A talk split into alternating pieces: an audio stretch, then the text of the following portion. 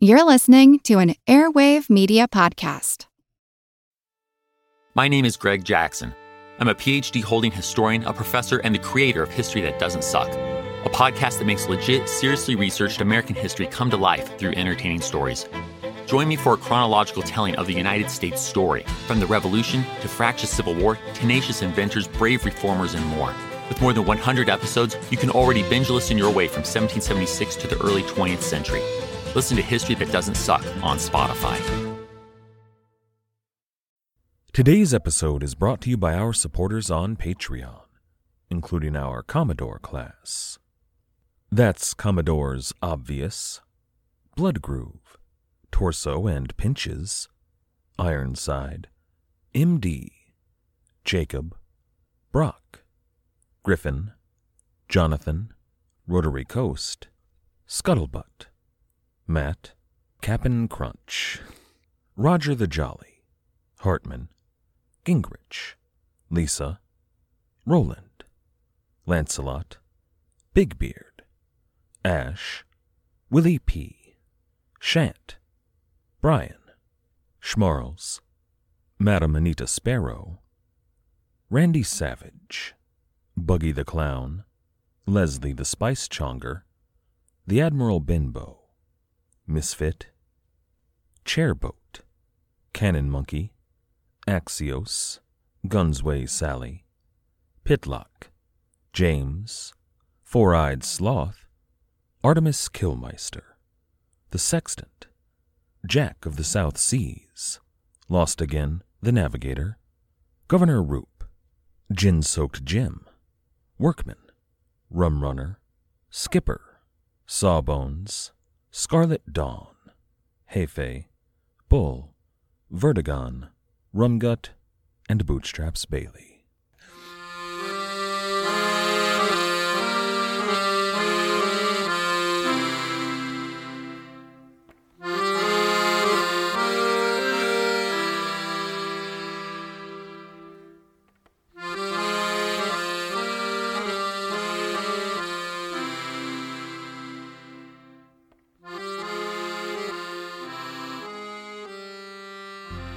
Hello. Welcome to the Pirate History Podcast. My name is Matt. Thank you for listening. We've been pretty laser focused on Captain Kidd lately, and that's a trend that's going to continue today, but I don't want to give the impression that he was the only pirate making headlines in America. In the weeks before Lord Bellomont arrived in America, the other governors of the colonies were. Well, you know when you were a kid and you had to clean the house before your parents got home? Or maybe you've got a girl coming over all of a sudden, so you're running around from room to room tossing dirty dishes under the sink and clothes into the hamper. Not that I know anything about either of those, but the governors of Rhode Island and New Jersey were rushing to get tough on crime before Bellomont arrived. In part, this was just because they didn't want to look bad in front of the new guy, and Bellomont was a big deal. He was an English lord, not some provincial. But there's also a certain undercurrent that we should mention here. There are obvious reasons that there was this initiative to get piracy under control. You know, pirates are bad. We should get rid of them. But there's also a deep political consideration in all of this. Let's look at New Jersey, for example. Since 1664, the province of New Jersey had been split down the middle into East and West Jersey. Now, it was still one province, one colony that had a single governor, but they were distinct. They had two separate assemblies. Their biggest difference, however, was religion. West Jersey, next to Pennsylvania, was Quaker country. East Jersey, much closer to Connecticut, was Puritan. Neither was Anglican, but the province of New Jersey had a codified freedom of religion in the charter, which, as far as London was concerned, was super not okay. England was an Anglican nation. These religious dissidents were a serious concern for English officials, but the bigger problem were the political dissenters. King William looked across the Atlantic and saw a haven for Jacobites, Scottish supporters of the deposed King James II. Now, to me, it seems that the American colonies were less concerned with supporting King James and more concerned with the same issues that would lead to the Revolution in about 77 years' time. But I'm sure there were some Jacobites there. There were an awful lot of Scots in America, after all. Notably, the governor of New Jersey, a man named Alexander Hamilton. Hamilton was a popular figure in New Jersey and a Scot. But an act of Parliament in 1698 declared that, quote, no other than a natural born subject of England could serve in any public post of trust or profit. So the Scottish Alexander Hamilton was kicked out of office. His replacement, a man named Jeremiah Bass, was less popular. He was Anglican, and he was installed by the king. The Puritans didn't like that at all, but the bigger problem were the Quakers. They just kind of ignored him. When he traveled to West Jersey to meet with the Quaker leaders, he almost couldn't get a meeting with them. Eventually he did, but they were cold and unwelcoming. They basically told him just to get on his horse, turn around, and ride back home, which he did. On his journey, Bos stopped at an inn where he met two gentlemen who told him about a pair of strangers that they'd seen in town. They were, quote, well mounted, and they seemed suspicious due to their, quote, carriage and demeanor. As Mark G. Hanna writes in Pirate Nests and the Rise of the British Empire, quote, the gentlemen implied that the strangers were clad in a manner above their social station. The new governor left orders with the local magistrate to arrest these two men and continued on his journey. When word arrived that they had been arrested, Bos was in for a shock. The two suspicious individuals were named William Merrick and John Elston, and they both confessed that they had been crewmen on board the Fancy. They were Henry Every's men. Apparently, they'd arrived in New Jersey back in 1696 with six other companions. All eight men had bought property in New Jersey with their plunder. But Boss was never able to track the other six men down. They bought property in Quaker country, and the Quakers just weren't going to help him out. An agent of the governor who was tasked with hunting down those six pirates would later say that the Quakers, quote, entertained the pirates, conveyed them from place to place, furnished them with provisions and liquors, given them intelligence, and now the greatest part of them are conveyed away in boats to Rhode Island. He continues, all the persons that I have employed in searching for and apprehending these pirates are abused and affronted, and called enemies to the country, for disturbing and hindering honest men as they are pleased to call the pirates, from bringing their money and settling amongst them. The agent concluded that these six Red Sea pirates were, quote, at liberty, for the Quakers will not suffer the governor to send them to jail. There was some drama over who should try these pirates. Boss wanted to try them in New Jersey, so he could claim their property. The Admiralty wanted them tried in London. There was some back and forth, but eventually the governor sent them on to Lord Bellomont, who had just arrived in New York. He decided to make them his problem. And everybody knew that Bellomont had an anti pirate agenda, but in a move that would give his political opponents a ton of ammunition to use against him, Bellomont just let these two pirates, two of Henry Every's men, he let them go. Bellomont said there was insufficient evidence to convict them, which is weird because they'd confessed, but they didn't have any plunder to prove that they had in fact been pirates. It was all tied up in land. There are a bunch of these kind of stories in 1698 and 1699. A couple of other fancy men were picked up in places like Jamestown, but they were always let off with a slap on the wrist, just a fine, usually. And then, of course, there were just the real small timers. Some pirates who were guilty of raiding a French cod fishing boat. Usually, they weren't even hauled off to jail. Just pay a fine and you're free to go. And that might seem odd because Governor Bellomont was so focused on catching pirates. But he didn't want small timers. Bellomont wanted big names. And here in 1699, with Thomas Tew dead and Henry Every disappeared, there was only one big name left. This is episode 275. I have orders to seize you. I still believe, and I'm definitely in the minority here. Most of the people that I've read talked about this subject and had a different opinion, but I don't think that Lord Bellomont yet planned to arrest William Kidd. I think he knew it was a definite possibility. He was prepared for it. I think he may have even been leaning in that direction. But I don't think that he was nefariously drawing William Kidd into his web. Were that the case, I don't see why he wouldn't arrest William Kidd as soon as he stepped foot in Boston. Maybe he wanted to make sure he could get as much of William Kidd's treasure out of him as possible, but once he was in jail, they have ways of making you talk. Still, back in London, the Parliament was holding sessions in which the Tories just excoriated Lord Bellomont. The sun was shining, and the Tories were making all kinds of political hay out of what really did look like a Whig conspiracy to fund and protect a notorious pirate.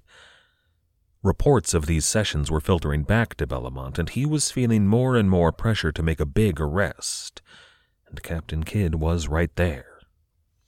I don't think I've made any secrets about how this is going to end for Captain Kidd, but for now, Captain Kidd really thought that he had a chance here. At their first meeting, Captain Kidd was asked by Lord Bellomont to produce a number of documents regarding his voyage. Bellomont wanted a full accounting of the cargo. He also wanted a list of every crewman on board the adventure galley that made note of all 96 who had left his service for Cutlass Culliford.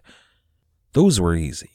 Finally, though, Lord Bellomont wanted a complete account of the voyage according to Captain Kidd. I'm going to read that account in full in a short supplemental to today's episode.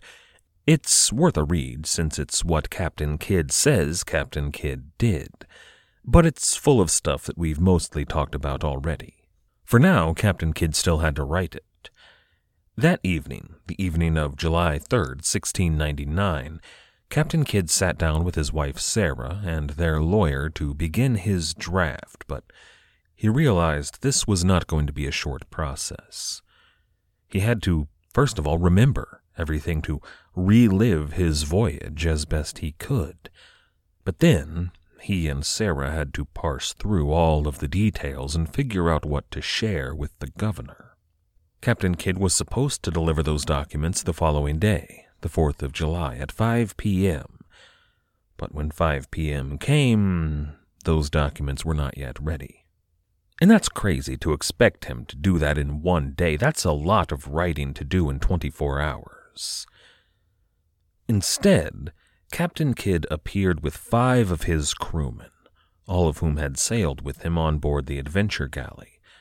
The five included Hugh Parrott, the gunner, Sam Arris, Abel Owen, the cook, English Smith, and Humphrey Clay. All five men were questioned separately, and there were plenty of people present to do that questioning. The Council of New York had arrived that day, Alongside the Council of Massachusetts, there were around two dozen men there to hear all of these depositions. But we find in this questioning a bit of a catch 22. All five men gave very similar statements, their accounts mostly matched up. And on the one hand, you want their accounts to match up. You know, if they're telling the truth, their stories should be the same. But you don't want them to be too similar. When they all have the same talking points, when they even begin to use strikingly similar words, it starts to look like Captain Kidd had coached them beforehand. which is precisely what happened. But when they were questioned more closely, their stories continued to mostly match up, even when the answers weren't particularly flattering to Captain Kidd. They all admitted that the ship had captured two Moorish vessels, one of which had been captained by a Dutchman, the other by an Englishman. That wasn't great for Captain Kidd, but they also agreed that he didn't want to capture those ships, that it had been the fault of the crew of the adventure galley who forced him to. If I were Captain Kidd, I would be chiming in at this point that I had an excellent English crew when the adventure galley set out, a crew full of seasoned, trustworthy sailors. But then, before I even left English waters, the Navy came along and commandeered them. I would point out that I had to recruit from New York sailors, and we all know the kind of sailors that Ben Fletcher kept around. If I were going to complete the mission that you, Lord Bellomont, had given me. I don't know if this would be much of a defense, but it was true. Kidd had one arm tied behind his back before he left England, and two by the time he left America. Finally, though, Kidd had to stand before the two assembled assemblies.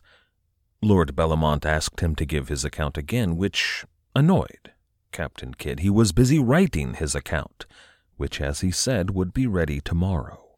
He had, however, brought five witnesses to give their own testimonies. Could Bellomont wait another day? No. No, he could not. Captain Kidd was to testify here and now. And there was a tense moment here. Richard Zacks describes this moment as Captain Kidd waiting for Lord Bellomont, you know, his patron, to give him some kind of guidance. Would it be possible for us to talk in private, my lord. But Bellomont wasn't just throwing him under the bus, he was driving the bus.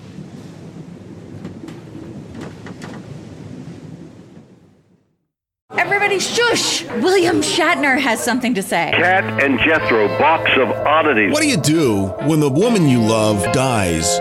Well, of course, you dig her up and you live with her. Aww. The show examines weird things. There are plenty of old photographs from this time period of children out in the streets playing in and among the dead horse carcasses. Oh, I miss those days. Things used to be so much simpler. Kat and Jethro. Then there's the urine wheel, which sounds like a really bad game show. Thing done weird things. Kat and Jethro, box of oddities. That is really mysterious. Join Kat and Jethro Gilligan Toth for the strange, the bizarre, the unexpected as they lift the lid and cautiously peer inside the box of oddities. The Webby Award winning Box of Oddities podcast from Airwave Media. Napoleon Bonaparte rose from obscurity to become the most powerful and significant figure in modern history. Over 200 years after his death, people are still debating his legacy. He was a man of contradictions, a tyrant and a reformer, a liberator and an oppressor, a revolutionary and a reactionary. His biography reads like a novel, and his influence is almost beyond measure. I'm Everett Rummage, host of the Age of Napoleon podcast, and every month I delve into the turbulent life and times of one of the greatest characters in history and explore the world that shaped him in all its glory and tragedy. It's a story of great battles and campaigns, political intrigue, and massive social and economic change. But it's also a story about people, populated with remarkable characters. I hope you'll join me as I examine this fascinating era of history Find The Age of Napoleon wherever you get your podcasts. So, once again, in what felt like a much more formal setting than last time, Captain Kidd dictated the events of his voyage as best he could, as well as his estimated cargo. In any modern society, one which abides by the rule of law, this would be illegal. Kidd would be, or should be keeping his mouth shut until he was before a judge and jury with a lawyer present. But in a pre democratic society where they still had lords who had actual power, and where the law was more of a suggestion, this was a clever move on Lord Bellomont's part.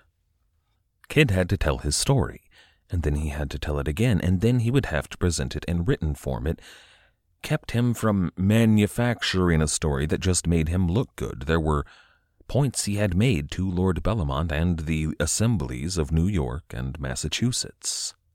He could be caught up in any lies that he tried to tell. Once he had given his account, again, Lord Bellomont gave Captain Kidd some kind of weird instructions. He said that Captain Kidd was to return the next evening at five o'clock. But Lady Bellomont might want to take a carriage ride tomorrow, so Lord Bellomont might be gone. If so, Captain Kidd was to wait until the next day. Which is what happened. Captain Kidd spent that night and most of the next day furiously working on his account of the voyage. But when he arrived to speak with Lord Bellomont, Bellomont was not there thanks to a carriage ride. Now, I'm having a little bit of trouble constructing an exact timeline for all of this, but I think it's quite possible that Lord Bellomont was lying. At some point after Captain Kidd left here, Robert Livingston arrived at Lord Bellomont's door. It could have been the same night, or it could have been the next day, the day that Lady Bellomont just had to have a carriage ride. I think it's possible that Lord Bellomont made his final decision about how to deal with Captain Kidd on the 5th, the day that he was supposed to be on a carriage ride. In part, I think he may have made it because of how he was treated by Robert Livingston. You remember Robert Livingston, right? He's the guy that took Captain Kidd to England, who introduced him to all of the big wigs that would finance his voyage, the guy that facilitated the meeting between Captain Kidd and Lord Bellomont. Here in July 1699, he threatened the governor.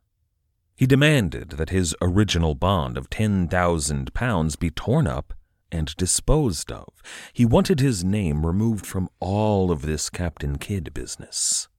If Lord Bellomont refused to do so, Livingston said that he would ensure that the adventure prize would never make its way to America. Livingston was telling the governor that unless Bellomont erased his present from all of this, he would be out tens of thousands of pounds, maybe more, a huge amount of money. Bellomont was insulted by this, and he seems to have believed that it was Captain Kidd working in concert with Robert Livingston, that it was all some kind of plan they had. He said of this interaction, quote, I thought this was such an impertinence in both Kidd and Livingston. But I don't think that's what was really happening here. I don't see why Captain Kidd would care if Robert Livingston was implicated. Implicated in an event that Captain Kidd still believed and was trying to prove was perfectly legal. If Captain Kidd was going to try to extort Lord Bellomont and to be fair, at this point he did have the power to try. Wouldn't he have done it in favor of his own position rather than that of Livingston? I can't even say if Captain Kidd and Robert Livingston had communicated by this point. There's clearly some information that I don't have, but I'm not sure that information even properly exists. We're dealing with an account given by the governor versus one given by Livingston, and they don't match up. Either way, it doesn't appear that Captain Kidd knew about any of this with Robert Livingston yet.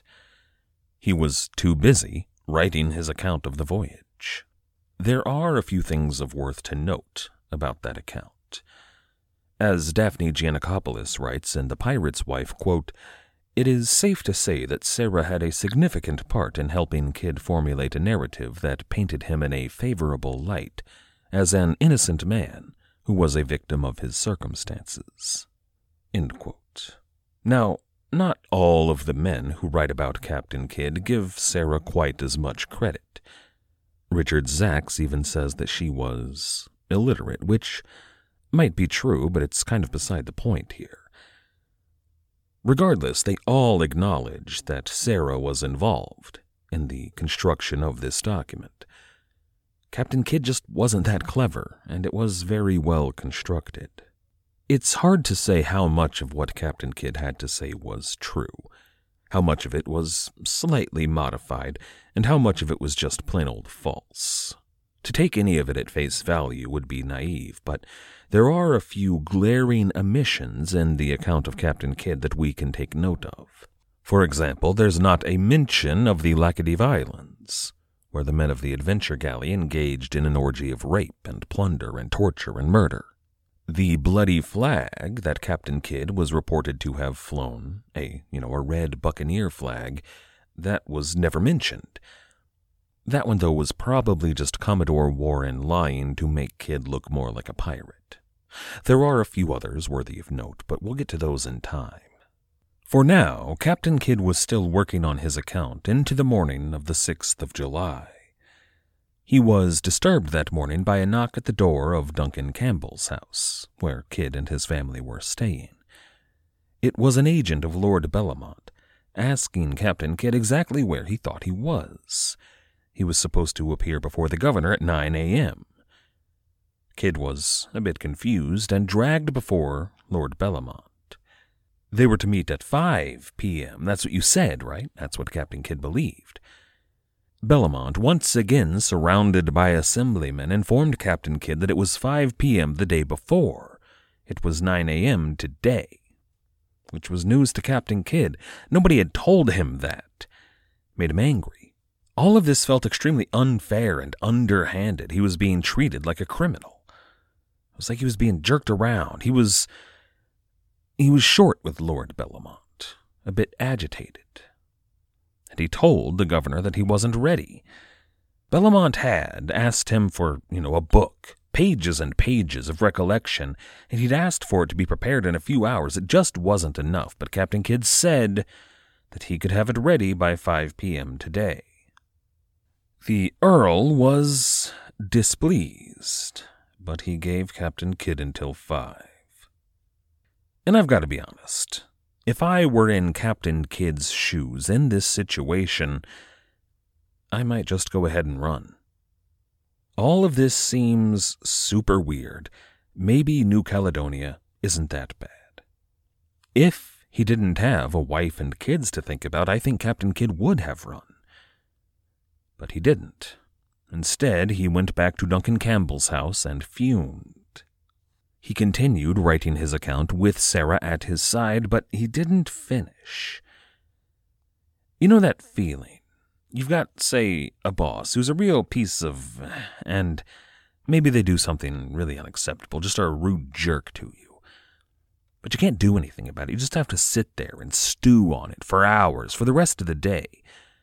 And you're just getting angrier and angrier until there's a breaking point. You know, nothing actually happens there, but you just can't stop thinking about what a jerk they are, and you decide it's time to tell them off. Maybe you don't know that feeling.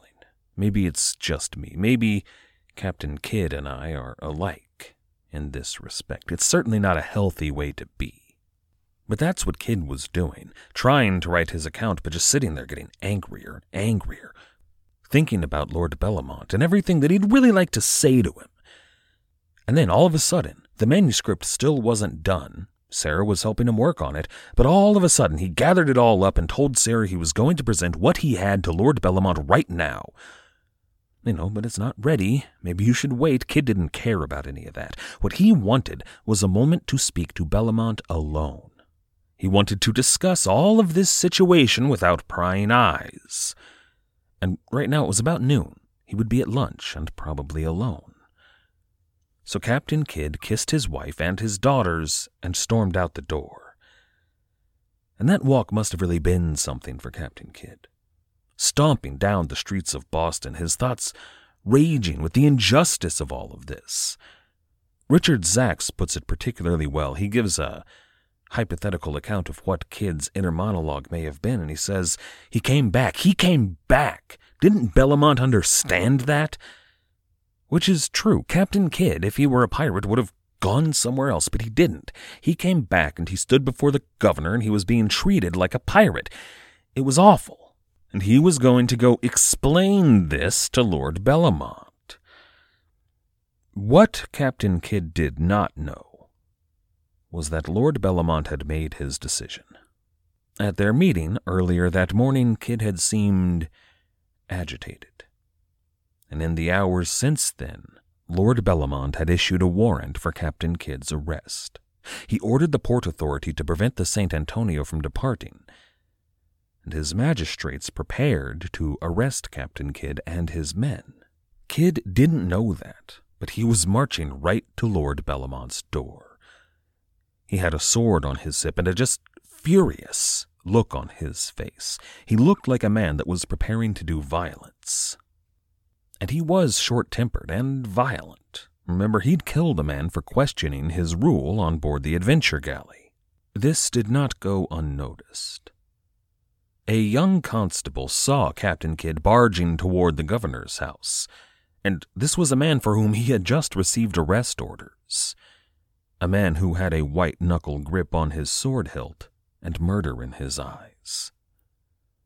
So the constable went and grabbed someone else to help him subdue Captain Kidd if necessary and rushed after him.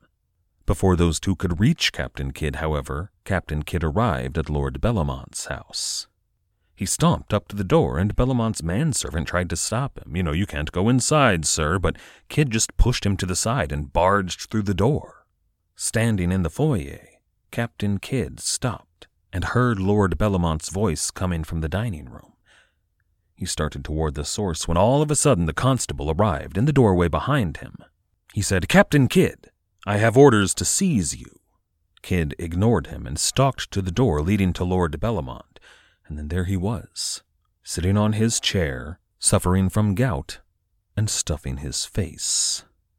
He was unable to move. But Lord Bellomont looked Captain Kidd right in the eyes and greeted him. Captain, for a moment they stood there, frozen. William Kidd had one hand on his scabbard and another on his hilt, ready to draw.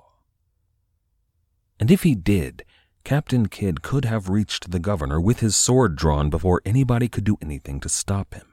And he could do whatever he wished with the governor, but he wouldn't make it out of there. The constable behind him asked Kidd politely to submit to his arrest like a gentleman. Captain Kidd continued to stand there, eyes locked on Lord Bellomont. But he loosened his grip on his hilt, and finally turned toward the constable, who he allowed to lead him from the house. Captain Kidd submitted to his arrest. Next time, Captain Kidd in jail. I'd like to thank everybody for listening. I'd like to thank everyone who has helped to support the show, all of our patrons on Patreon, everyone who has recommended this show to your friends or family, and everybody who has left us a like. Without all of you, this wouldn't be possible. Thank you. The Pirate History Podcast is a member of the Airwave Media Podcast Network. If you'd like to check out some of their other fine shows like the Explorers Podcast, you can do so at airwavemedia.com. Our theme music was, as always, The Old Captain by the fantastic band Brillig. If you haven't checked them out yet, you absolutely should do so. You can find them at brillig.com.au. That's B R I L L I G.com.au. After you're done over there, why not check out our website at piratehistorypodcast.com. As always, and most importantly, thank you for listening.